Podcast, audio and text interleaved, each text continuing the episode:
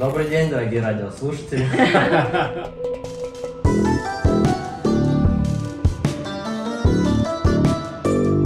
Шалом! Э, С вами долгожданный и занудный, как коронация Карла Третьего, подкаст «Чё там у евреев?». Я Маша, это Лев, Максим в отпуске. Сегодня с нами Даниил Маштаков, журналист, фотограф Привет. И радиоведущий. и радиоведущий. Все так. Да. У нас сегодня будет выпуск про обстрелы из газа и наша реакция на них, операцию в Израиле. Возможно, ну, прямо сейчас идут обстрелы из газа, возможно, нас они тоже прервут. Мы не да, знаем это неплохой дисклеймер, что как бы ракеты летят и сирены звучат. Э, Мы находимся в Батьяме, тут их нет, но Пока. да, но в разных э, местах страны это продолжается, и мы всем Особенно выражаем на юге. поддержку. Да, может быть, когда подкаст выйдет, уже закончится операция. Надеемся, что это будет так. Да. Еще поговорим про политический контекст операции, про грустные новости из Израиля, и Маша даст нам в конце немножко позитива. У меня есть хорошие, хорошие новости про животных, и кроме них есть разные новости про Холокост. Эм, Хорошая новость про Холокост, его не было. Он закончился. Да. Давайте начнем с пяти минут рефлексии. Э, Маша, что у тебя было интересного на неделе? Так, значит, в, в среду. В среду была первая воздушная тревога в центре. Мгм. До этого они были на юге, в среду в центре. Первое в этом году. Первая, ну да. Э, Я была в школе, я вела урок, и э, был такой, знаете, громкий бум, и дети сразу встрепенулись. Но им очень мало нужно, чтобы встрепенуться. Они могут там, муха залетает в класс, и они такие, все, их внимание уже там. Вот они такие, что это, что это? Я говорю, это стройка, спокойно, все нормально, продолжаем. Это была не стройка, это был перехват где-то на юге. Причем, как выяснилось, потом все учили такие, это стройка, это стройка, это была не стройка. Э, Вот, это был последний урок. И я, э, в общем, было непонятно, ехать домой, не ехать домой, как-то, ну, тревожно ехать домой, когда начинаются ракеты. Я вышла из школы, отошла минуты на две, и зазвучала тревога. Я пошла обратно очень быстрым шагом, таким почти как бег, и все люди пошли к школе, потому что они все думают, там есть убежище. А там, ну, там есть убежище, но в него и все школьники-то не влезают. В общем, и мы идем очень торопливым шагом, почти бегом туда, проходим подъезд, это Яфа, и там у подъезда стоят, значит, э, трое арабов молодых, тусят, и они начинают улюкать вслед, типа, ха-ха, бегите быстрее, давайте, давайте. Конечно, как известно, ракеты не попадают а, по Да. арабскому населению, Да, только над ними есть невидимый щит. Невидимая кипа. Да, и один такой, заходите, заходите, тут бомбоубежище, а там такой типичный раздолбанный явский подъезд, там э, ничего нет, включая бомбоубежище. Э, вот, значит, дошла до школы, там все дети очень дисциплинированно пошли в убежище, Э, потом закончились, ну, был отбой, отбой тревоги, и тут дети начали плакать. И я э, очень неуверенно себя почувствовала в этот момент. Это было даже, возможно, более э, жутко, чем сирены, потому что там к этому моменту в школе остаются в основном, э, ну, в основном началка, маленькие дети, и они плачут. Что делать с плачущими детьми в таком возрасте, не очень понятно. Я прочитала статью на Валла об этом, и там говорят, главное не говорите детям, что все в порядке. Не нужно создавать завышенных ожиданий в этой жизни. Пусть знают, где живут.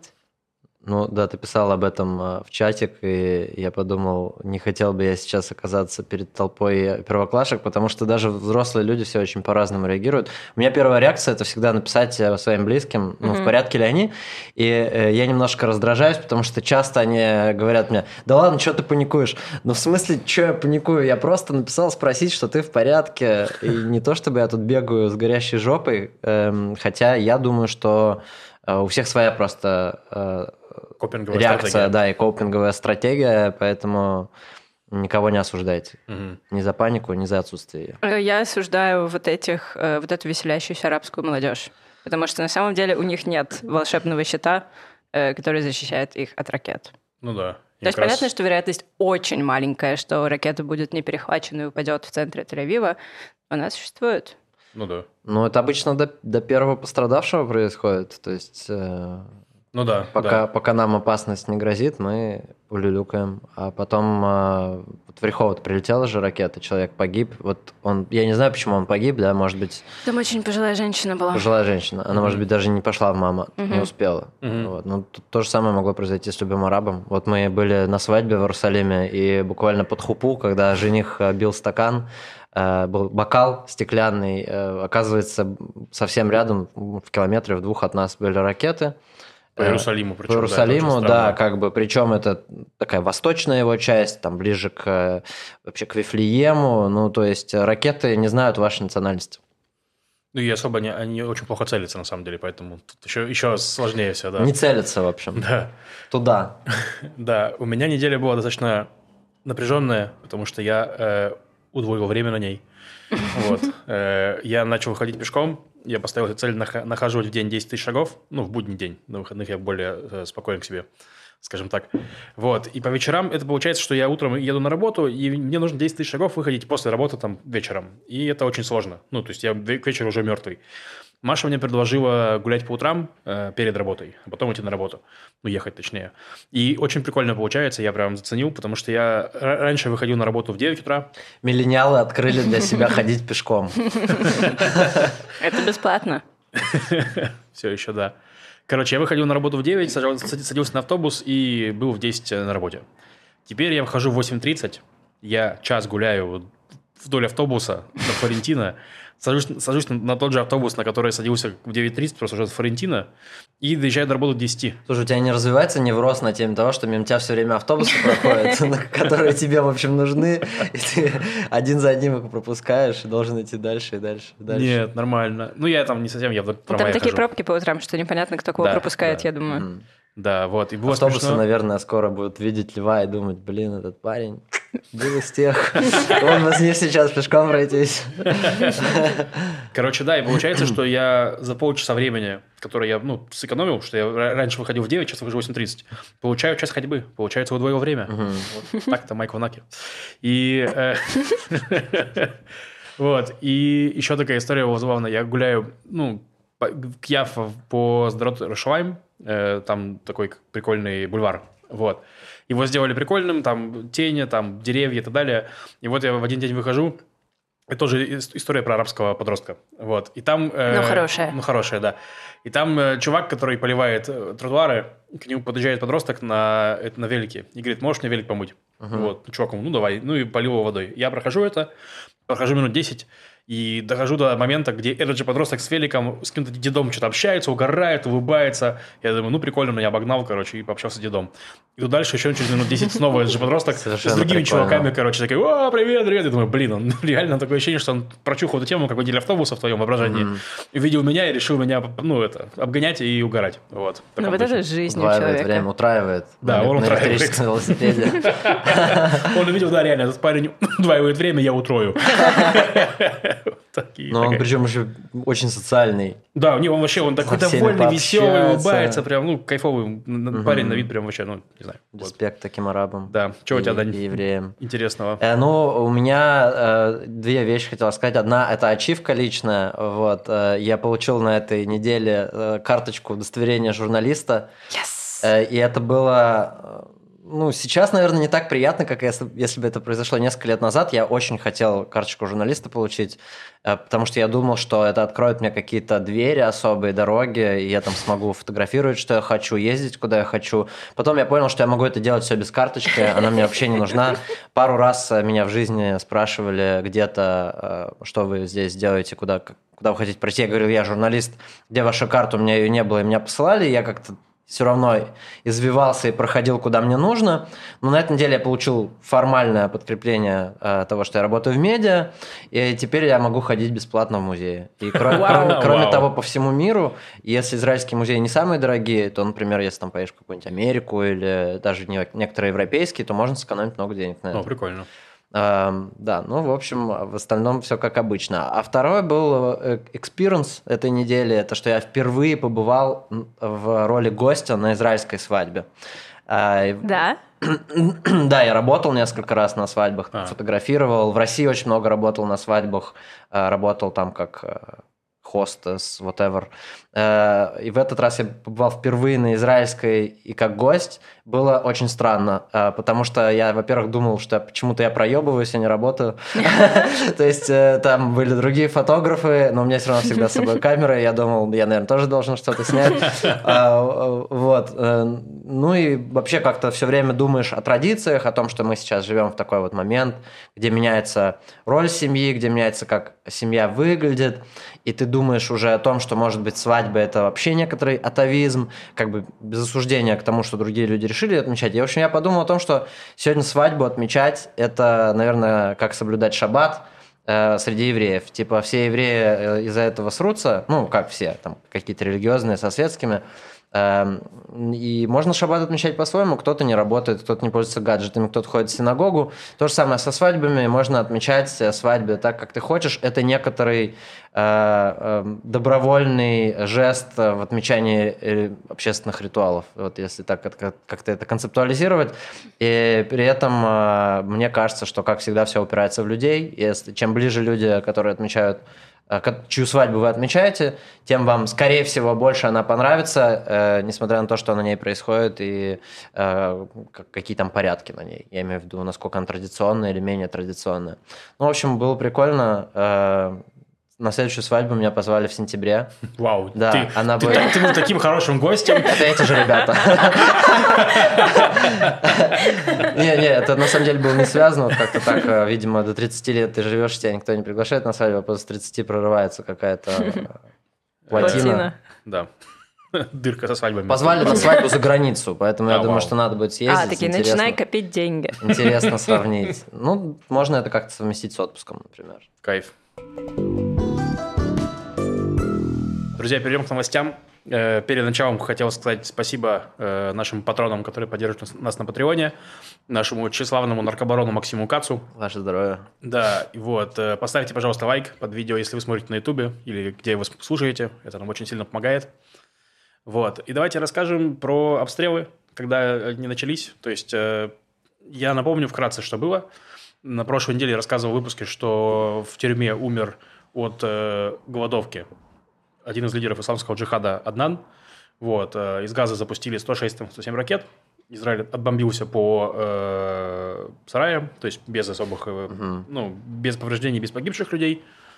Вот, и, значит, э, был конфликт правительства, что Но Израиль, убит. более того, сутки вообще ничего не делал. Да. Спустя сутки отбомбился по сараям, угу. э, и возникли сразу противоречия внутри самого правительства, основанные на том, какой должен быть в принципе, ответ на, да. на ракеты из газа. Да, вот Смеудит, в партия Бенгвира, получается, вышли из заседания Кнессета, сказали, что не будут участвовать, перенесли свои заседания в Дерот, который город около газа, угу. туда чаще летят ракеты. Угу. Вот, но в среду, не во вторник, во вторник вечером Армия вообще без предупреждения, без всего э, ликвидировала трех лидеров исламского джихада. В ночь на 9 мая, да, началась да. у нас специальная военная операция.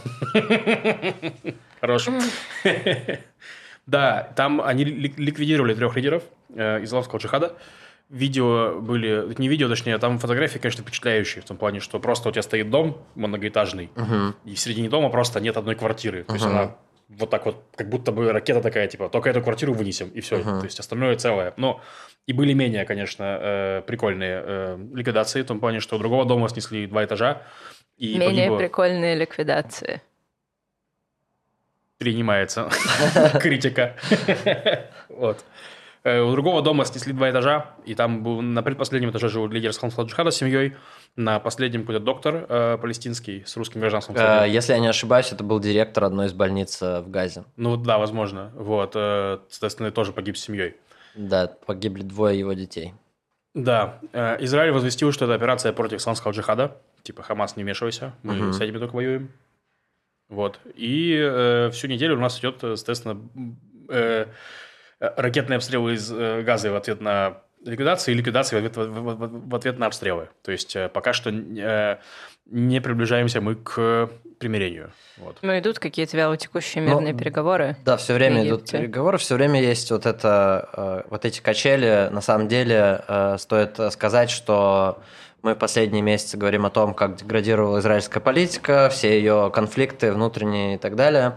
А при этом как будто бы впервые за какое-то долгое время Цахал очень э, ну, мы с оговорками про убитых э, там, гражданских, э, скажем, Цахал довольно грамотно проводит эту военную операцию.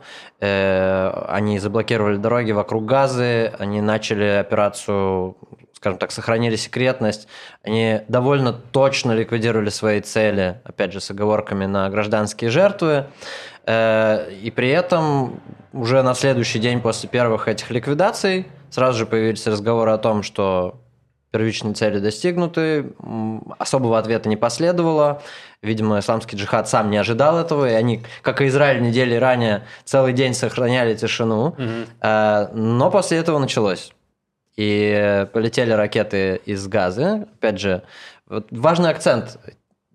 Ракеты из газа летят сейчас от двух группировок. Это исламский джихад и, э, Хамас. и Хамас. При этом у Хамаса, естественно, более широкая, назовем это, общественно-социальная, ну или политическая роль и в секторе газа, и на территориях, то есть то, что мы называем Иудеей и Самарией.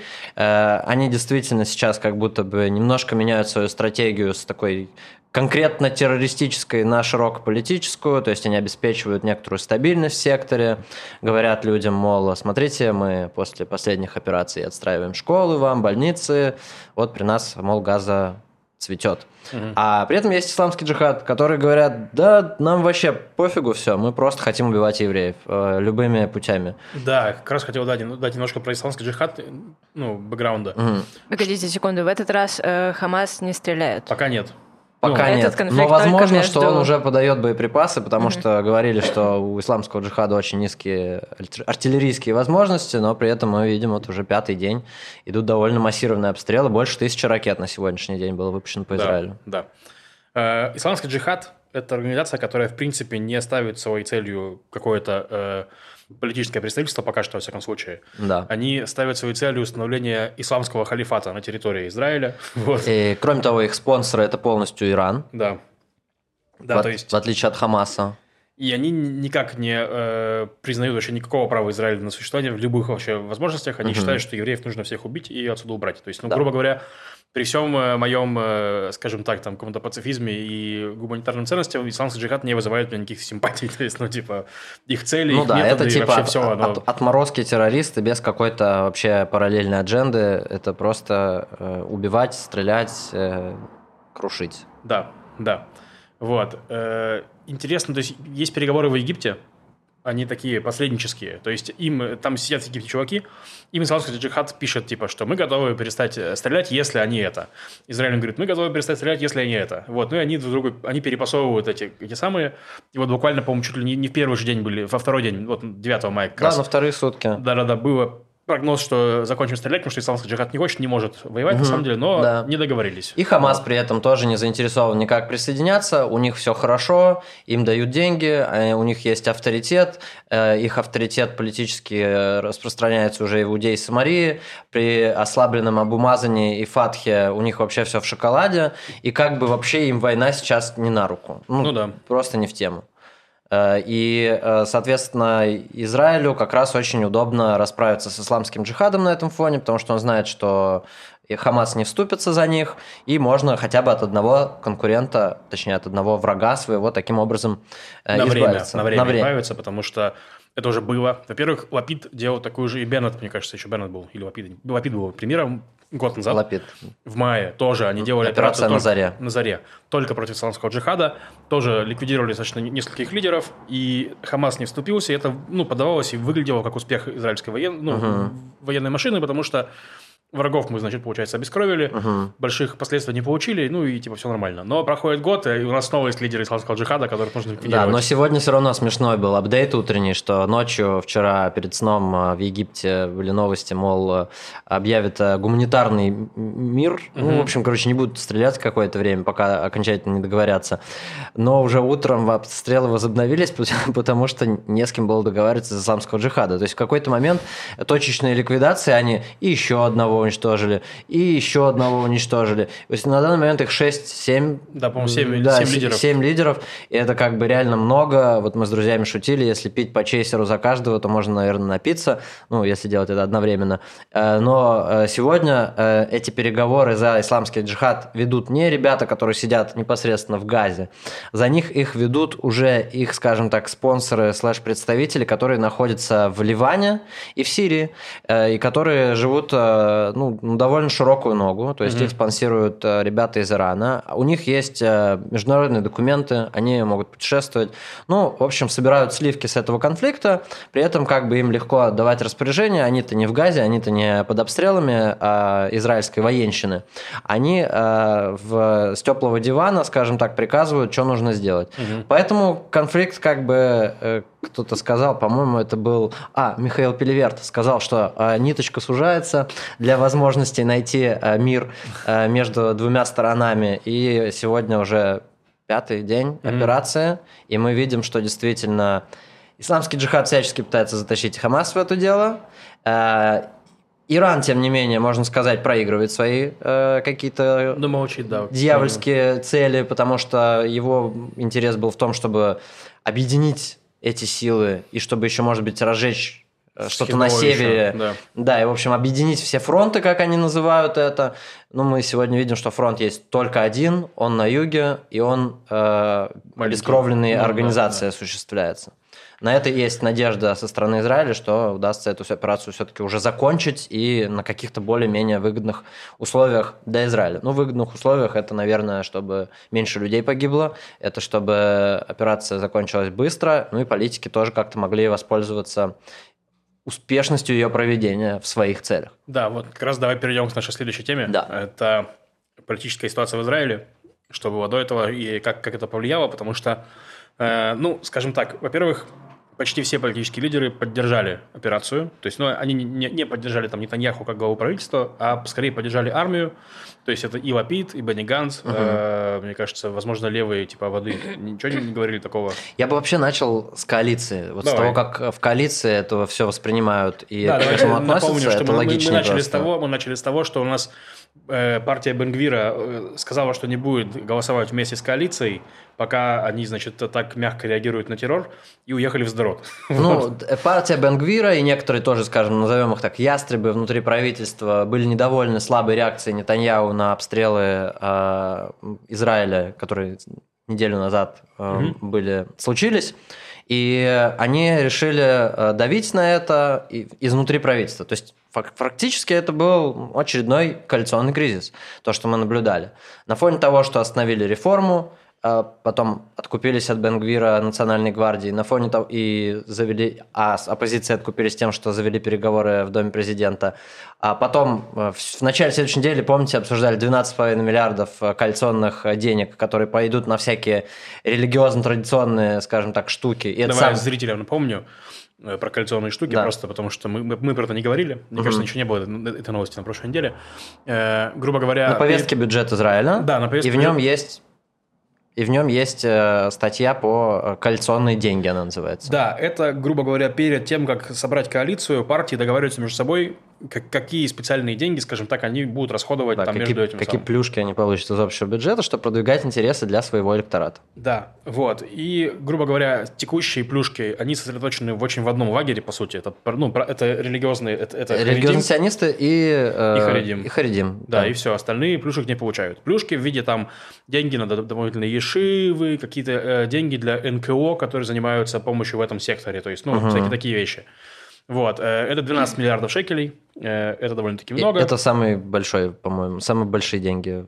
Да, это очень большой коалиционный бюджет. Которые бывают в мире. Да, вот. Э, это большой коалиционный бюджет, и он очень односторонний. То есть там, ну, допустим, строительство жилья в секторе, там что-нибудь, выделение земли для строительства жилья в этом секторе много чего. Ну и там, разумеется, там реально все очень одностороннее, поэтому, разумеется, все читали это, эти новости и очень сильно возмущались, потому что, ну, как бы у нас э, вы, конечно, управ... вы, вы, конечно, избиратель, ваши избиратели оттуда, но все-таки вы управляете страной э, всей, вот, э, а не только этим сектором. И параллельно из разных э, СМИ, медиа и э, тоже организаций доносились итоги политических опросов, которые говорили о том, что Ликуд падает, что партии коалиции набирают меньше мандатов, чем партии э, право левоцентристского лагеря, скажем так. И, в общем, на фоне этого всего мы заходим вот в эту военную операцию. Угу. Еще тут хотели одну историю обсудить с Бенгвиром, то, что в начале недели он да. должен был выступать на Дне Европы 8 а, мая в посольстве Евросоюза, и его... Не, погоди, погоди, давай, давай чуть, чуть дольше, чуть больше дам контекста.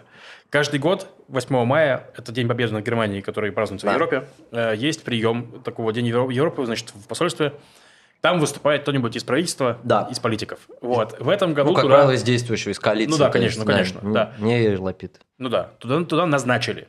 Из правительства отправили, отправили да. Бенгвира. Вот. Бенгвир – это ультраправый наш э, политик. Он для европейцев как красная тряпка. Угу. Вот. И они очень не хотели. Они даже написали просьбу, что можно, пожалуйста, можете, пожалуйста, не выступать у нас. Угу. Ну, типа. Но Бенгвир написал прямо в Твиттере, по что приеду и выступлю. Вот так вот. Угу. Вот так вот. Ну, и европейцы такие, ну, ну, ну тогда не будет приема. И просто отменили прием. Вот, и все. То есть праздник будет, будет там ужин, салат там, в смысле... Без израильских политиков. Не, в плане без выступления вообще. Они Будет фуршет, но не кошерный. Ну, типа да, вот, э, в таком духе. Как бы интересно, не знаю, насколько это повлияет на э, представление людей о Бенгвире, но, в общем, э, в плане, что он не становится более рукопожатным для каких-то других политиков э, все еще. Ну вот, да, и, и была как бы версия, почему так случилось, да, зачем вообще назначать как бы очевидно э, неприемлемого для европейцев политика на такую роль. Угу. А, и одна из теорий, которую я слышал, это что Бенjamin Нетаньяу, который как бы прекрасно это как раз понимает, он специально это сделал, потому что, ну, как бы мероприятие на самом-то деле второго-третьего порядка, да, не то чтобы это какое-то важное дипломатическое событие. Ну, можно бомбируя лицом в... Э, да, очень удобно как бы показать, что вот, мол, вот, посмотрите, Попозор... Чтобы место попозорился. Свое, место свое, посмотри место. Да, мне сначала понравилась эта теория, а потом я понял, что а, а кто с этого выигрывает-то? А никто, кроме Бенгвира. Потому что как раз-таки в глазах его электората собственного а его опять выставляют в невыгодном свете. Несправедливо обидели. Несправедливо обижают. И как бы электорат, на самом деле, только-то и видит, что вот, мол, вы что, нашего парня-то обижаете. И электорат как раз объединяется вокруг. То есть это мы с вами, как тут э, голосующие за примерно другие политические силы, э, леваки, э, а.к.а., это мы с вами такие рассуждаем, вот, подставили, подставили да. Бенгвир-то, от Биби, красавчик. А нет, нифига, на самом деле, наоборот, он просто способствовал тому, что только укрепил ядро электората Бенгвира вокруг него. Я и... поспорю с тобой. Потому что э, Ликут отдавал мандаты э, партии Бенгвира еще на этих выборах, на самом деле. Люди, которые раньше голосовали за Ликут, проголосовали частично за блок э, Бенгвир э, Смотрич. Отдавал. Окей, ладно, да. Терял вот, в пользу. Терял, в смысле. Ага, ну да. да, да, да, терял, терял. Согласен. Вот. И то есть есть люди, которые думали, что Нетаньяху, значит, э, хаваш, слабак, угу. э, а нужно голосовать за какого-то более сильного лидера. Но это, это люди скорее больше есть они, они не супер правые, но они скорее хотят вот ну, какое-то правительство, чтобы оно работало. Uh-huh. И вот этот шаг, он показывает, что с Бенгвиром никто все еще не хочет работать. Уже Бенгвир в правительстве уже с января, а работать с ним все еще никто не хочет. Понимаю, что ты говоришь, согласна с тобой, но и с тем, что Даня говорит, тоже согласна, потому что это в твоих глазах так. А в глазах электората Бенгвира, ну то есть ну, это, как, это как концепция, что вот Обама срет у нас в подъездах. То есть угу. кто-то нас э, обижает, и мы будем еще сильнее. Угу. Они нас недооценивают. Они да, нас... Да, да. Э, ну хорошо. Но при этом это все такое вообще странное. Все свои очки Бен Гвир в нынешней коалиции набирает за счет фактически оппозиционной деятельности. То есть он все время выступает против премьер-министра ну, да. и все время выбивает себе плюшки за собственный же счет фактически. Ну то есть за счет коалиции. Это не то, что он там а, показал, вот там какая оппозиция плохая или что. Он сам выступает как оппозиционер. Это не моя идея, это сказал там э, один из политических э, политтехнологов, которых я слышал в течение недели, не помню, как его зовут точно. Вот. Но так и есть, он фактически до сих пор играет на поле оппозиции и как будто бы занимается до сих пор предвыборной кампанией. Ну да. Хотя, как однажды сказала Ария Дерри, э, предвыборная кампания начинается, как только заканчивается подсчет хм. итогов выбора. Заканчивается, наверное. Нет, начинается. А, начинается. То есть, как бы вы как mm-hmm. будто подсчитали, все понятно, ага, там коалицию сбацали, все, погнали следующую предвыборку. Okay. Ну, это, естественно, такой очень, можно сказать, саркастический ну, афоризм, да, но... Так вот. Он также себя ведет, но у него при этом гораздо больше теперь рычагов давления. Да, при этом как бы мы как страна, государство проигрываем от э, любых кризисов. Ну да. Особенно от коалиционных. Вот, и, собственно говоря, к чему мы, я хотел перевести, точнее, мы изначально хотели перейти к... Да. Э, есть много, много конспирологии угу. с тем, что Нетаньяху решился на эту кампанию только из-за того, что ну, из-за него плохие рейтинги, да. у него коалиционный кризис, и ему нужно как-то решать это дело, и вот он начинает успешную маленькую победоносную войну. Да. Вот, э, такая теория есть. Э, ты, ты считаешь, что так, так и было? Э, я скажу, что э, те политические э, тоже интерпретаторы, журналисты и специалисты, которых я слушал, они все говорят, нет, нет, нет, при всей своей циничности, Бенjamin Нетаньяу, да вы что, да он супер аккуратный в вопросах политики и безопасности, сто раз все взвесит, да вообще при нем по-другому начали действовать, угу. там сделку Шалита приводит в пример, еще что-то, когда он наоборот пытается, ну, чувак умный, и чувак понимает, что на поле э, военной кампании особых политических дивидендов не выиграешь, и долгосрочной, и долгосрочной перспективе. А это типа пример можно привести и с правым лагерем, и с левым лагерем, и с Ольмертом, который во время Второй Ливанской вообще в отставку ушел. Э, то есть, как бы примеров полно, и все они говорят о том, что ну, можно выигрывать политические очки на каком-то другом поле, более безопасном в буквальном смысле, э, с меньшими рисками. Так он потерял лицо на всех других политических полях в последнюю пару месяцев. Ну, то есть я тоже, я не, не, не стою на конспирологической стороне, но я слышала такое мнение, что вот как раз с реформой у него не очень удачно, с бюджетом у него не очень удачно, ну, по большому счету, да. Как будто вариантов и, не и осталось. Не то, что он специально начинает войну, э, но как, ну, напраш... ну, этот конфликт, он, он зрел, он должен был в какое-то время произойти, и не то, что э, Биби его специально начинает, но воспользуется ли Биби этим как поводом поднять свою публичность, конечно, просто да. конспирология связана именно с тем, что он подтолкнул к этому, да, то есть э, не то, что он воспользуется. Понятно, что политики должны как бы... Э, не кормите одна на, мне нужен конфликт, пускай он умрет. Что? Ну, да. В общем, наверное, публично признаваться в том, что я верю в какую-либо конспирологию, было бы тупо, даже если бы я реально в нее верил. Хотя, честно говоря, цинизм а, Бенемина Хотя, честно говоря, вышки 5G... Вышки 5G, вакцина. Ну, вакцина реально перепрограммировала. Нет, но это перебрали. Вы заметили, что после вакцинации правые победили? Блин, ну реально, сколько денег напечатали, ну просто, и смотрите, сейчас поэтому кризис во всем мире. Ладно, минутка конспирологии. Но я так скажу. Я Подожди, думаю... началась или закончилась? Закончилась. я так скажу. Я так скажу. Я думаю, что я думаю, что политические факторы влияют. Например, ну, по, по сути, как же происходит?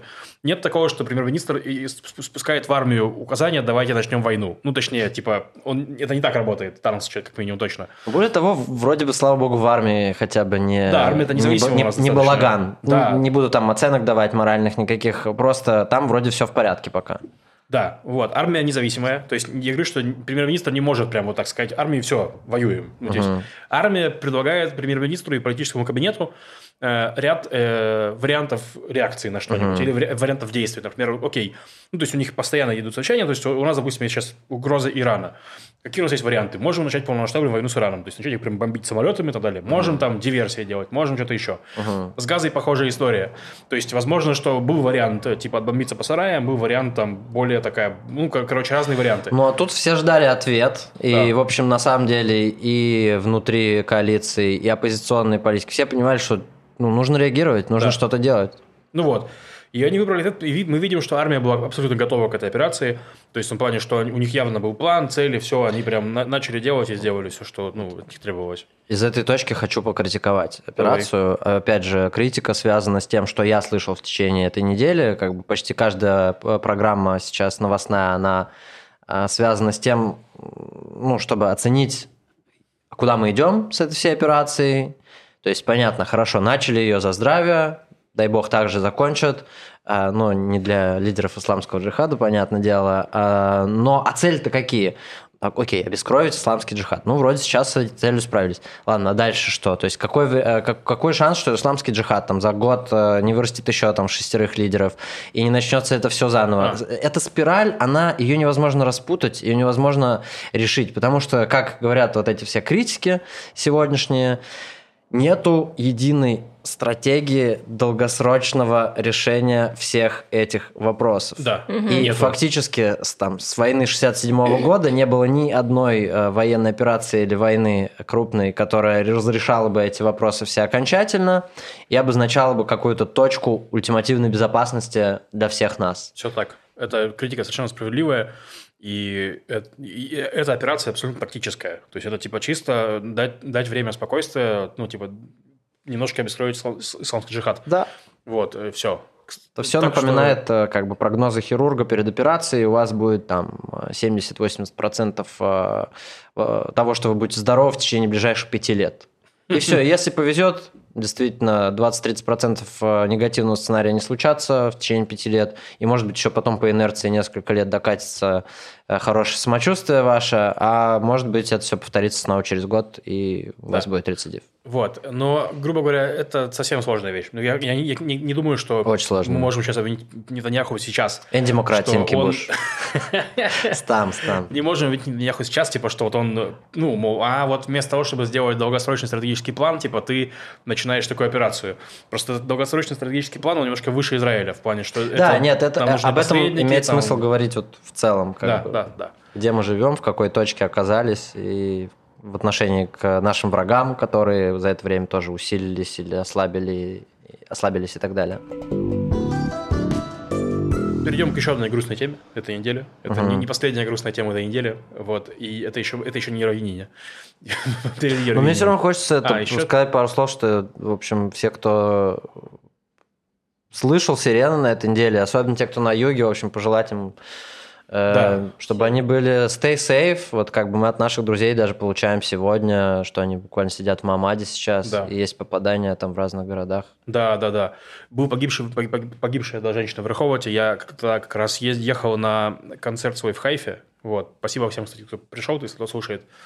Вот. Ну и такой не- не- небольшое странное отступление в плане не очень доволен собой, как выступил. Ну, в плане вот чисто сложно, сложно мне было рассказывать.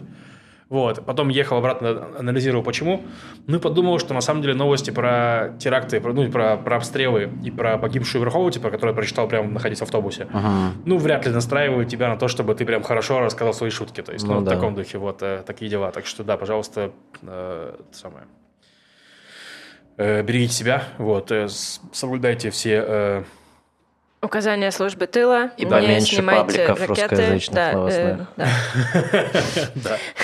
Только новостные подкасты. Раз в неделю. Это Да. э, разрешенное докторами количество новостной повестки. И учителями школьными. Да.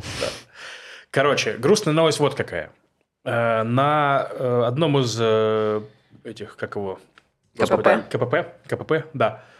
Пришла женщина в костюме. Бурке. В бурке, да. Ну, не в костюме, в плане в одежде религиозной арабки, в бурке. С пистолетом. Вот, пошла на солдат. Ее не реагировала на, на требования солдата, значит, опустить оружие, сдаться. В итоге ее застрелили, и выяснилось, что это была не арабка, это была израильтянка, которая ну, использовала КПП для самоубийства. То есть она оделась в одежду арабки и взяла э, пневматический пистолет Мгм. или модельный пистолет, я не помню. Вот, и пошла драть. Причем за день до этого она в чате спрашивала друзей, типа, в чате друзей спрашивала, Вова, как, когда, когда стреляют, какие правила применения Я, огня там. в Фейсбуке написал Или в Фейсбуке, да. и в комментариях ей там люди писали. Ее спрашивали, ты для себя спрашиваешь? Она говорит, ну, возможно. Вот. Э, Ну и- да, это какая-то до абсурда ситуация, то есть э, фактически человек обсуждал это все в открытую, Да. и как бы э, нифига не постиронично.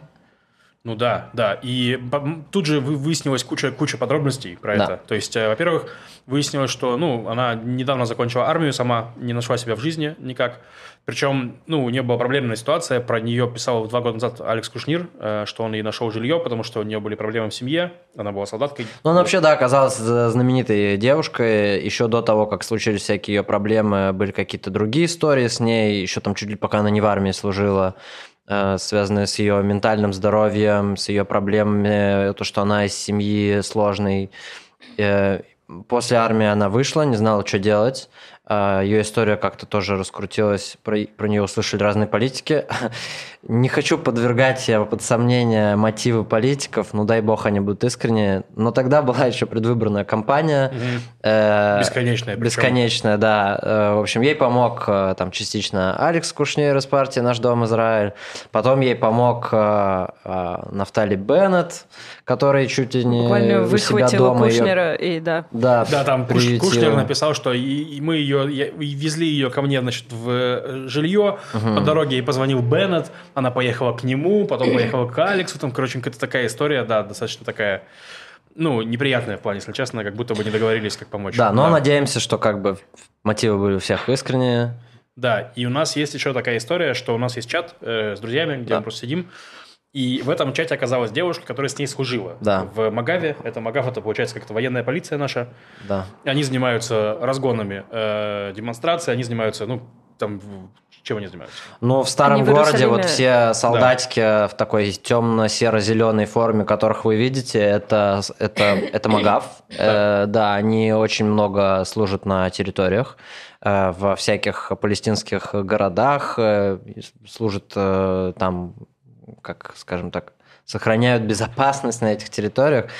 Часто ребята, которые там служат, это э, ребята из проблемных семей, со сложным бэкграундом, с тяжелой психикой, потому что служба там непростая. А непростая она и с точки зрения формальной, сложная как-то иерархия подчинения, и мальчики, девочки все вместе, и э, сложная специфика самой службы.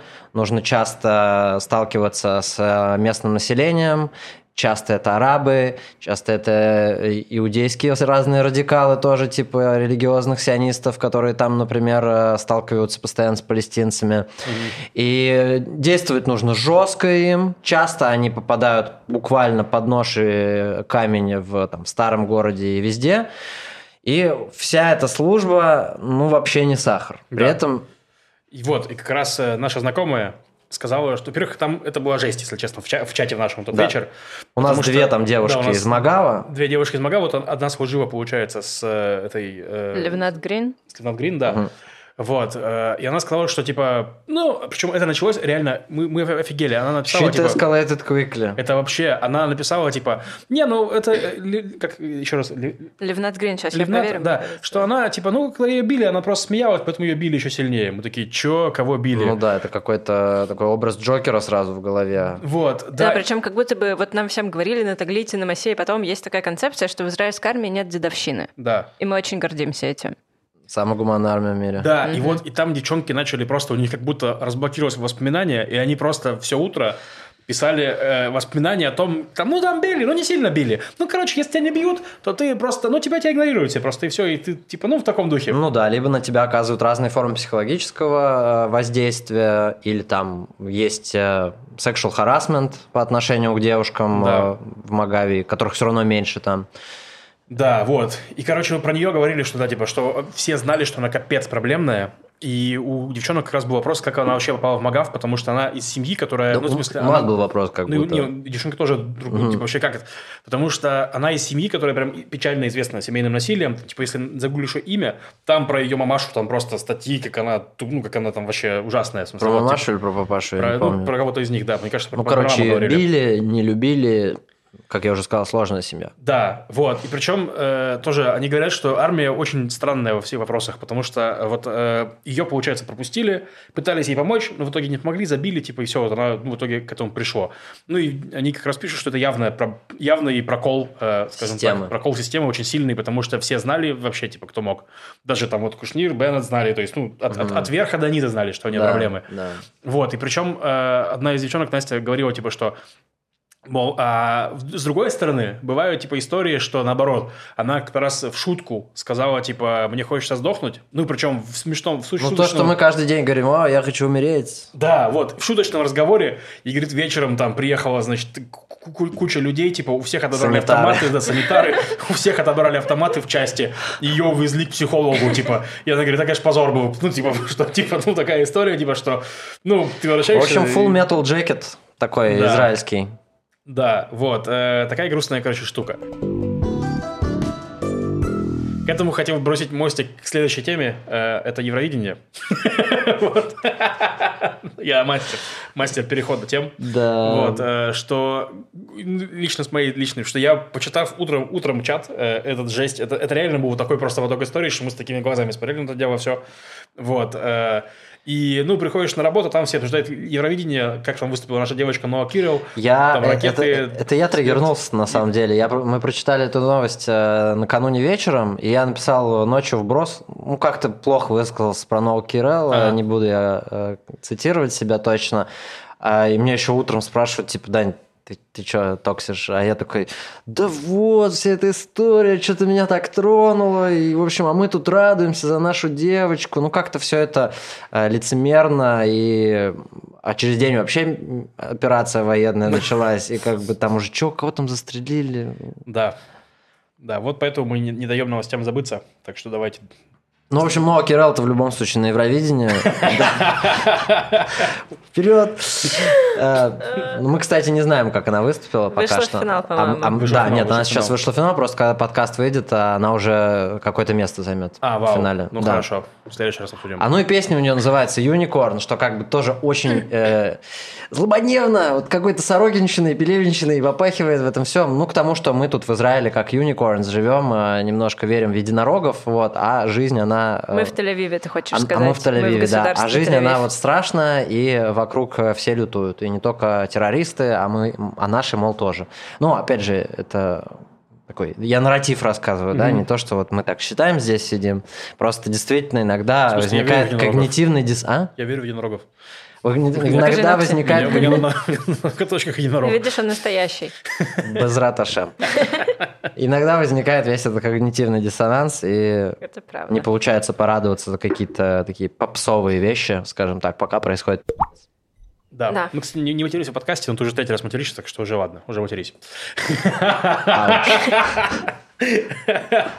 В общем, что я хотел сказать еще? А, это чтобы это алгоритмы не сбивались? Да нет, просто так пошел самого Нет, просто мы материмся только в подкасте для патронов. Да. Чтобы люди деньги за это платили, понимаешь? Запикайте меня, ладно. Нет, мы не будем. В общем, еще хотел сказать про Евровидение, что в Израиле это, конечно, прям большая история, как будто бы. Потому что, допустим, я вот в такси Гет там машинки сейчас э, с, маш, вместо машинок ездят единорожки. То есть там у машинок, на машинках нарисованы рога и сейчас, хвосты. Да. да. Мэрия, по-моему, Герсли. Рананы. Рананы, Рананы, да, типа изменила себе герб. Значит. Жопу коня поместила на герб. Простите, пожалуйста. Единорога. Жопу единорога прошу. Даня, внимательнее будь. Вот, в общем, э, ну и, в принципе, в Израиле прям следят. Я говорю, у меня коллеги прям весь обеденный перерыв обсуждали Нову Кирилл, как она выступила. А там, что, что они обсуждают? Сегодня было второй полуфинал, она выступала, и у нее в номере есть э, моменты, что танцоры с нее снимают штаны, э, ну, типа, одним легким движением руки штаны превращаются в элегантные шорты, а и у них что-то заело, там какая-то клепка не отдиралась, и там последнюю секунду танцор, танцорша, танцор, не знаю, whatever, э, сдернула с нее штаны. Это выглядело так немножко очень суетливо, э, волнительно. Я утром проснулся, взбодрился, как кофеечком. Вот это обсуждает нож. Да. Я поняла, нет, ну это звучит интересно. Э, погодите, она вот второй номер, она выступает с той же песней или с другой песней? Я вообще не понимаю, как это работает. Э, по сути, все, кто в полуфиналах выступают, они как бы уже лохи по определению, потому что их номера и их песню все уже видели. Угу. Вот. И ну. зрители, и там судьи, я не знаю, как проходит. Так потом точно. они в третий раз... Э... Да. А. Вот так вот. Прикол. Но это как с, как с иностранными языками. Нужно интервальное повторение, чтобы запомнить навсегда. Ну что ж, перейдем наконец-то к новостям хорошим. Э, к разным. Возможно. Да. Блин, матом не ругаемся, черт. Да, не, да, не ругайся, ругайся. Тебе я просто оттягиваюсь. На радио нельзя такого. Вот. И я это делаю, можно сказать, принципиально в каком-то смысле. Mm, хорошо, признаю. При, при, принимается. Принципиальные матерки. Ну так, расслабиться немножко. Да. Так, значит, есть немножко новостей про Холокост. Mm. Потом будут хорошие про животных. Он закончился. Э, хорошо, едем дальше. Но только в Израиле. Значит, первая новость из Флориды, где губернатор сейчас Десантис. Мы его много обсуждали, а это было на дополнительном. Мы его много обсуждали в Хайфе. извините. Да. Э, про его долгую затяжную войну с корпорацией Дисней. Она очень интересная. Э, Я не в курсе, кстати. Мы тебе расскажем потом. На платном, это платный контент на нашем Патреоне. Или можно бесплатно почитать на Reddit, если вам интересно. Там, ну, очень любопытная история. Э, в общем, он известен тем, что он очень правый и очень он популистически выезжает последние годы за да. счет того, что он анти-воук. Он против угу. всей вот этой левацкой леволиберальной идеологии. социально справедливость э, адженды. Угу. Э, и, среди прочего, там сейчас происходит в школе переоценка учебников. Ну, то есть, как меняется школьная программа, меняются разрешенные учебники, э, в частности, по предмету social studies, ну, то есть, как общество знания, как из Рахут здесь примерно. Э, и очень мало учебников про Холокост получили одобрение. В целом очень мало учебников получают одобрение без правок. Почти во все Мало вносятся учебников про. Холокост. А вообще есть много учебников про Холокост? Есть довольно много учебников про Холокост. Э, вот эта программа Social Studies для старших классов э, в Америке тоже, насколько я знаю, точнее, у нас, как в Америке, 12-годичная система школьного образования. И вот э, в старших классах ты изучаешь в том числе Холокост. А, вот, но при этом, в общем, очень иронично. С одной стороны, ты должен э, узнать про Холокост в школе. С другой стороны, вот э, это в рамках этой консервативной повестки сейчас запрещается концепция преподавания школьникам, преподавание школьникам концепции расовой теории, В скажем рамках так. нее всей правды мы не знаем, и не все так однозначно. Как бы мы можем говорить... В общем, мы не можем использовать политически ангажированный язык, причем политически ангажированным считается только левацкий политически Ага, ангажированный. дискурс, Консерватистски политически ангажированный язык — это нормальный язык. Он не считается политически ангажированным. Какой еще раз? Э, консервативный. А, окей. Ну как, есть же и консервативная Не, адженда. ну конечно, конечно. Просто поскольку она консервативная, да, желающая сохранить порядок вещей, она как будто бы менее воспринимается как Мгм. некая адженда. Мгм. Я очень мало русских слов сказала, да, за последние две минуты. Повестка. Повестка. Э, Консервативно, сохранительная. Сохранительная Охранительная. повестка Бахмут.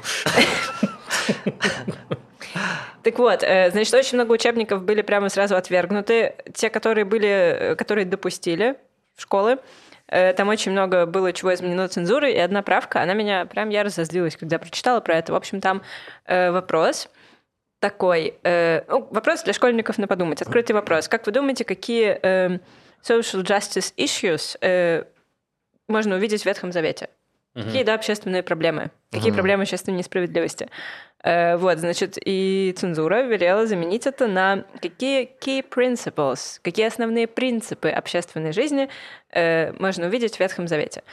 Короче, просто они увидели слово social justice и такие «А! А! А!» Вот, и все. Да, Мне да, кажется, да, да, да, да, да. Я да. потому что не могу типа даже понять, как будто это вообще как будто другой вопрос задали фактически. Ну да. Абсолютно. И, ну, то есть, э, это же как раз это базовая разница между консерватизмом и, ну, либерали... ну, либерализмом. Да. То есть мы можем... Это так странно. Давайте Ну, короче, изучим, что понятно. есть, что есть, то хорошо. Давайте не будем насмотреть, что- на... Ну, давайте то, не не будем смотреть на то, что плохо, чего не хватает, что можно изменить. Мгм. Да, в книге, которой 5000 лет, да? Да. Вау. Меньше, но много. Да, мы все консервативные ребята. 5000 лет слишком мало для того, чтобы понять, нормальная была книга или нет. Давай читать, что нормальная. Ну, типа того. Да, понимаю, почему тебя это Ну да, и бесит. вот там такая причина, что это политически ангажированный язык. Да, нам, возможно, в будущем придется всем миром переучивать детей из Флориды. А там еще проблема в том, что там очень много детей. Да. Это штат, в котором очень много детей и очень много школ. Э, Возможно, потому что там расположен Диснейленд, я не знаю, или по какой-то другой причине. Эм, В общем, да. Там э, время замедлено в два раза. Но только для детей. Так. Это плохая новость про Холокост. Есть хорошие?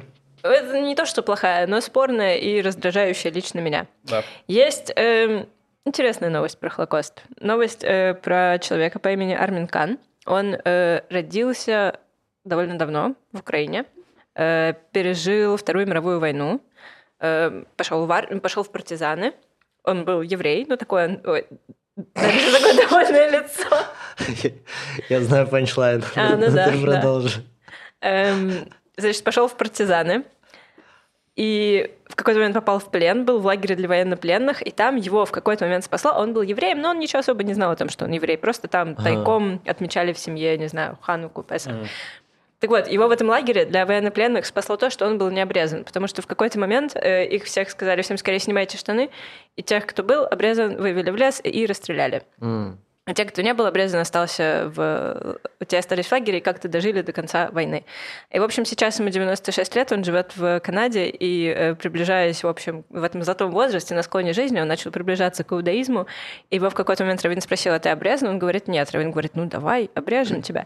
Тот проконсультировался с доктором, доктор сказал, можно. И, значит, Армин Кан в возрасте 96 96 лет совершил обрезание. Это всего на три года раньше, чем Авраам, первый еврей, совершивший обрезание. Э, вот, и значит, после этого он сказал, что теперь я чувствую себя по-настоящему свободным человеком. Я ему хочу 96 лет. пожелать дожить до 120. Р- и Вспомнилась мне другая история, Я что... хотел сказать, что у него была аномально огромная крайняя плоть, если она не давала ему почувствовать себя свободным. Он был связан ей. Прости, продолжай. Э, Да я вспомнил, когда в Израиль переехала, в Меркасклите жили, в Ранане с пацанами, и у нас было пять человек в квартире, и из них было... ну, Кто-то приехал в еврейской школе учился до этого, кто-то вообще ничего не знал про еврейство, кто-то был обрезанный, кто-то нет. Ну, в общем, атмосфера, когда пять мужиков живут, все время все там друг друга подкалывают, такой вечный троллинг идет.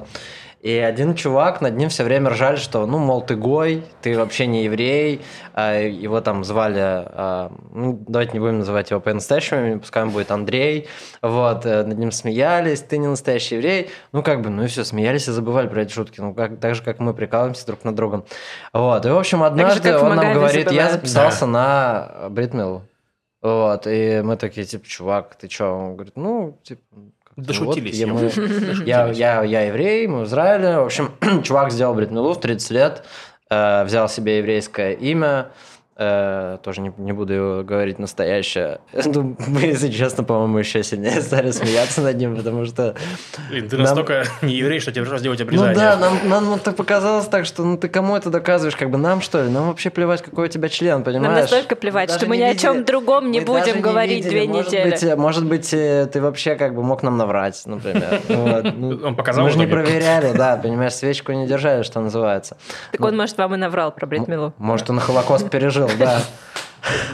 Ну, вроде не наврал. Ну, он так лежал просто, жалко его было пар- пар- пару-тройку дней. Жесть, бедняга. Да. Так, какие еще Блин, и новости детей есть? жалко, и взрослых еще жальче. жальче. Еще есть новости про животных. О, Э. это мои любимые новости подкаста. Да. В рамках обстрела погибло Нет, Нет, Даня, нет. пожалуйста. Так, э, значит, сначала я эту новость хотела бы начать с цитаты из Артура Конан Дойля, сэра Артура Конан Дойля. Значит, цитата такая. «Да, скоро поднимется восточный ветер. Холодный, колючий ветер, Уотсон, и, может, многие из нас погибнут от его ледяного дыхания. Но все же он будет неспослан Богом, и, когда буря утихнет, страна под солнечным небом станет чище, лучше, сильнее». А новость заключается в том, э, что восточный ветер принес на израильские пляжи жуков. Это буквально новость. Э, Восточный ветер, тот самый, э, подул, принес на израильские пляжи огромное количество это жуков. получается, который к нам из Иордании, из, Саудовской Аравии, вот от, Я вижу, ты сразу виноватых ищешь. Э, В общем, жуки, которых раньше не было в Израиле, они называются, я надеюсь, с первого раза смогу, э, куркулеоноидные. Куркулеоноидные. Такие жуки, да. Там много разных семей внутри этого вида. Э, Среди них, значит, есть яблочный цветоед, есть краед-типограф. Э, Короче, они, ребята... Типограф, что? Краед-типограф. Вау. Короче, они едят эм, растительность. Ну, есть, книги? да, Вау. Э, с иорданской пропагандой. Едят растительность. В общем, они едят растительность. Ну, понятно, что все, наверное, жуки едят растительность. Но Некоторые люди эти, тоже. Они, во-первых, э, да, некоторые недостаточно. В общем, они, они едят семена э, растений. Они как бы, у них такие мордашки вытянутые. Они как, не знаю, ты гуглишь жуков, да? Я гуглю жуков. Красивые. Ну да, они Вытянутые. такие Ну, они такие куркулеоноидные. Ну да. В общем, они как будто бы вбуриваются внутрь семечка и, э, значит, вредят семенам таким образом, и еще они вредят Да, да, пальмам. я вижу, у них такой хоботочек есть. Да. И, значит, они вот этим хоботочком могут с его помощью залезть внутрь пальмы, внутри пальмы отложить свои... э, завести свое потомство жучиное. И, и ну, тайную ракетную установку. Очень маленькую. Да. Ну, я думаю, что, э, в принципе, они против, что жуки приехали, но хоботочки, конечно, нужно обрезать им. Краед типограф и пальмоед ракетостроитель. Это э, Это виды жуков. Может, они на стройке могут работать? Метро копать, в конце концов. Скорее Ну, сносить дома террористов. Интересно. Я не одобряю эту практику, но жуки, вот мне кажется, у них такой какой-то настрой. Прикольно. Блин, ну вот у нас были медузы, Мгм. были... Что еще у нас? Ну, Хамсин, Да он много как чего, бы я такой еще- неодушевленный. Да, еще читала новость, что впервые за очень много лет к нам приплыл тоже. этот эм, морской, морской котик-монах. Сегодня видел Средиземноморский э, монах. сторис у чувака в Тель-Авиве в Яфо морской котик лежал на пляже. Вот. А вот это это, он? это, супер редкий морской котик. Такой, он улыбается на этой фотографии, да? У него доброе лицо. Мы об Ну, одном и том же говорим. Просто валялся, я не знаю. Ну, он был живой, но валялся. Я Э, не видел его в общем, лица. если мы говорим об одном и том же морском котике, то это очень редкий охраняемый вид. Их там всего меньше тысячи в мире. Мгм. И они были здесь частые гости до того, как э, здесь стало жить очень много людей. Мгм. До, там, не знаю, 20-х годов. Мгм. Э, Потом в 20 веке, мне кажется, чуть ли не один раз всего такого видели котика. И ученые, значит, специально проводили research, как мы могли бы, есть ли у нас места, которыми мы можем как-то привлечь котиков. Оказалось, что все наши пещеры э, так себе им подходят. Там недостаточно пещерно, недостаточно мокро. В общем, израильские берега не устраивают их. Они даже думали о каких-то проектах, что, может быть, нам как-то можно э, отремонтировать наши прибрежные пещеры, чтобы морские котики-монахи хотели к нам приплывать. Монахи. Ну, в общем, один приплыл. Блин, у нас вся страна это монахи какие-то, понимаешь, Ну, жуки. да, да. Хамсин. Клево. Там еще там очень трогательно, значит, его заметил велосипедист, э, и он увидел котика, и что он сделал? Он позвонил в полицию. Здесь котик. Э, и полиция связалась с Национальным управлением по защите природы. Те прислали своих людей. Они позвонили своих в людей, дурку, ты специальную почему отряд- вдоль моря едешь на велосипеде? Вам мы кому велодорожки построили. Ты как из палаты сбежал. Общем, они прислали специальный отряд быстрого реагирования. На котиков. Ну да, они просто встали вот так вот вокруг, держась за руки, чтобы никто его не потревожил. Ну, я, ну вряд ли они встали, но они его оградили там какой-то лентой. И стояли, следили, чтобы никто не помешал котику отдыхать. Котик отдохнул и поплыл дальше. Класс. Кот-бегемот. Прекрасные новости. Ну, Как типа, был кит Левиафан. Хорошо, что он не через Бенгурион приехал, потом промурыжили 8 часов, он бы не отдохнул вообще. Да. Ну, если бы мы написали приглашение, Визу артиста сделали бы, да? Да. Э, Религиозного деятеля. Монах же. Даже монах. Э, Пилигрим, получается. Паспорт пилигрима. Было бы прикольно его потом через неделю в Иерусалиме в монастыре в каком-нибудь нашли. Лежащий. С улыбкой. Отдыхающего, да, с улыбкой. С францисканцами там. У него, кстати, мне кажется, ряса похожего цвета. Ну, в смысле, он весь такой примерно, Ряха. как францисканцы. Ряха. Ряха. На западном берегу э, имперский орел унес кабаненка. Вау. Так. Орел прилетел большой, они по-русски, мне кажется, называются могильники, эти птицы. Мгм. И он прилетел и подхватил кабаненка и унес, и мать Не- кабаненка Это не кабаниха. было, нет? Да, это не Хайфе, но я думаю, это если имперский орел, могильник, Мгм. Может унести кабаненка, может быть, вот так Мария Хайфа наконец э, может Раз- справиться с этой орлов. инфестацией. Да, но тогда орлы Может быть, начнут детей уносить тоже.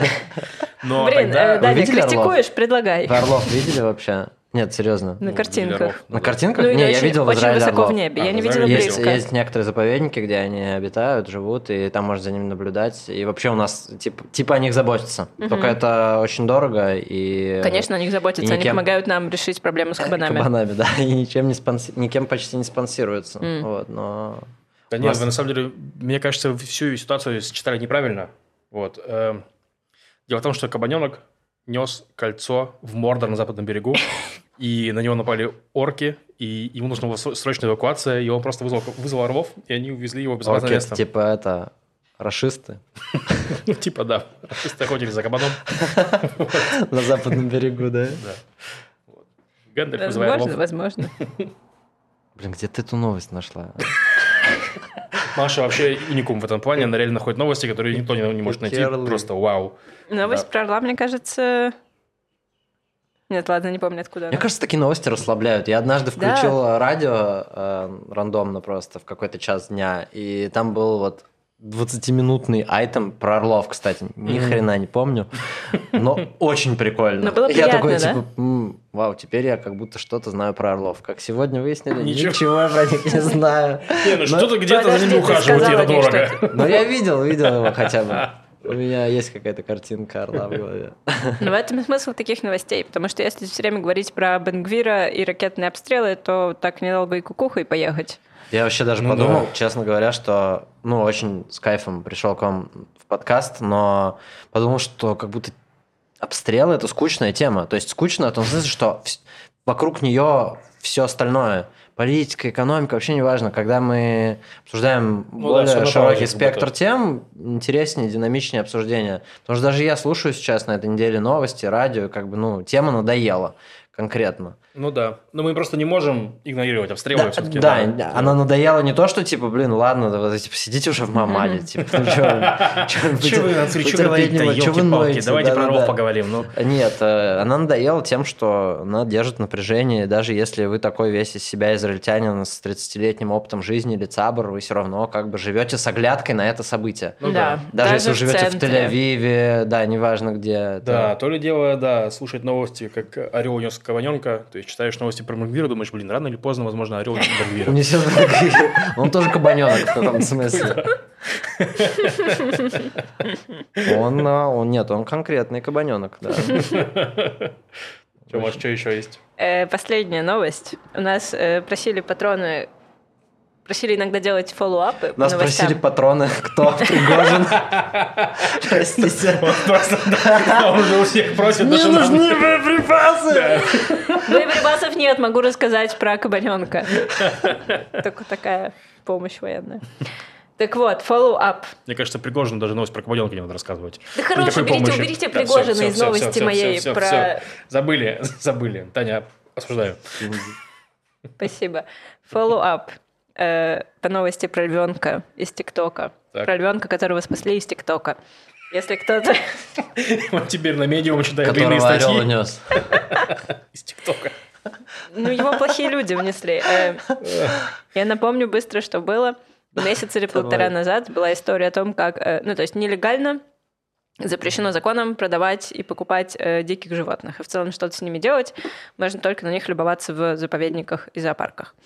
Э, Какие-то люди похитили львенка, малыша, совсем очень маленького, и держали его где-то на складе здесь, в Израиле, в отвратительных условиях, ну, прям очень плохих, Э, но постоянно снимали с ним тиктоки и выкладывали, и тиктоки взлетели. И по тиктокам их нашла полиция. So fucking smart вообще, каждый Да, раз. просто... Каждый раз, каждый раз. Здесь вообще ничего снимать нельзя на видео. Э, Вообще можно, если ты занимаешься Ну, какими-то... легальной деятельностью, если Да. занимаешься, то можно, да. А нелегальную, ну как так? Да, если ты преступник, то лучше не заводить тикток. Ну да, или всякие чуваки, которые там ненависть разжигают в ТикТоке, я тоже не понимаю, зачем Да, это лучше делать. просто не разжигать ненависть. Ну нет, нужно разжигать ее, но только умно. Нет. На Ютубе? Не снимай в ТикТок А, свою ненависть. так и что, Дома на кухне, пусть у себя Да. за закрытыми дверями. разжигают ненависть, да. Да-да-да. Так и что, ну. Львенка спасли, и да, его выхаживают все это время, выхаживали. Э, Это было очень непросто, потому что, ну, как львятам, как и, в принципе, и всем кошкам, всем животным, включая людей, очень важно в первый период своей жизни находиться рядом с мамой. Э, Потому что ты, ну, пока ты младенец, да, тебе важно чувствовать, что когда ты родился большой, теплый, он тебя защищает. э, Так ты вырастаешь относительно нетравмированным, и все твои, свои травмы уже получаешь потом, да, как нормальный человек. Вот. А этого львенка очень рано забрали от мамы, поэтому он, как он не особо знает о том, что он лев. Мгм. Э, Ему, значит, нужно это объяснять. Э, Ну, как-то, значит, за ним поухаживали, его вылечили, его откормили. Он весил 15 килограммов, теперь весит 35. Э, Поэтому с ним, работникам, ну, вот этого, опять же, управления по защите природы, уже сложновато с ним играть, потому что он любит, как э, котик, знаете, вот котики иногда так прыгают тебе на спину, типа Мгм. катай меня. Э, Этот львенок тоже так любит делать, уже тяжеловато. Они там все в синяках, в царапинах такие, ну мы его очень любим. Эм, Они его очень любят, но все это время они ему не давали никакого имени. Старались его никак не называть, чтобы э, он не привязался к ним, они не привязались к нему, потому что они очень хотели найти ему какое-то место, где он сможет жить своей нормальной львиной жизнью, вернуться в природу. Э, И очень много к ним поступало заявок из разных стран, и они искали, им писали из Африки, из э, Европы, из Америки, что давайте мы заберем львенка, давайте мы. Эм, Они выбрали в результате э, место, которое называется... Это заповедник Симбонга в ЮАР. Они спасают животных, и животные там живут в таком, ну как, не знаю, убежище. То есть это не зоопарк и не заповедник, туда нельзя, туда можно как-то прийти по записи, но не то, что там постоянно толпы туристов. Такие, о, лев. Э, вот, у них там львы, тигры и медведи. Лев, и тебя отправим в Южную Африку, не переживай. Там ты вспомнишь, как быть львом. Э, Не, история, конечно, вообще потрясающая. потому Погоди, что- да, да, он там да, знаешь, с кем будет дружить? Так, в с заповеднике Симбонго он будет дружить э, со львами и тигром, со львами из Одессы. Мы думали с кабаном, которого орел.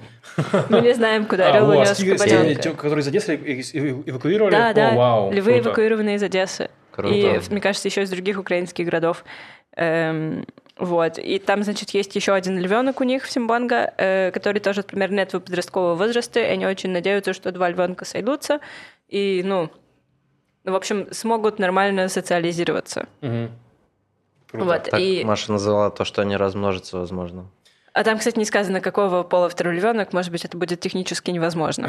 Но, э, опять же, львята, они же рождаются, насколько я знаю, не по одному. Там есть какой-то помет. И Ну да. вот, опять же, вся эта социализация, она не только ребенок-мать, а, ну вот, сиблинги, мать. То есть они там, когда дерутся, маленькие животные, они очень быстро усекают, Слушайте, как, я- как ты дерешься, а как ты играешь. Интересно, а львы, они вот как бы из Африки появились, да? То есть, можно сказать, лев сделал репатриацию.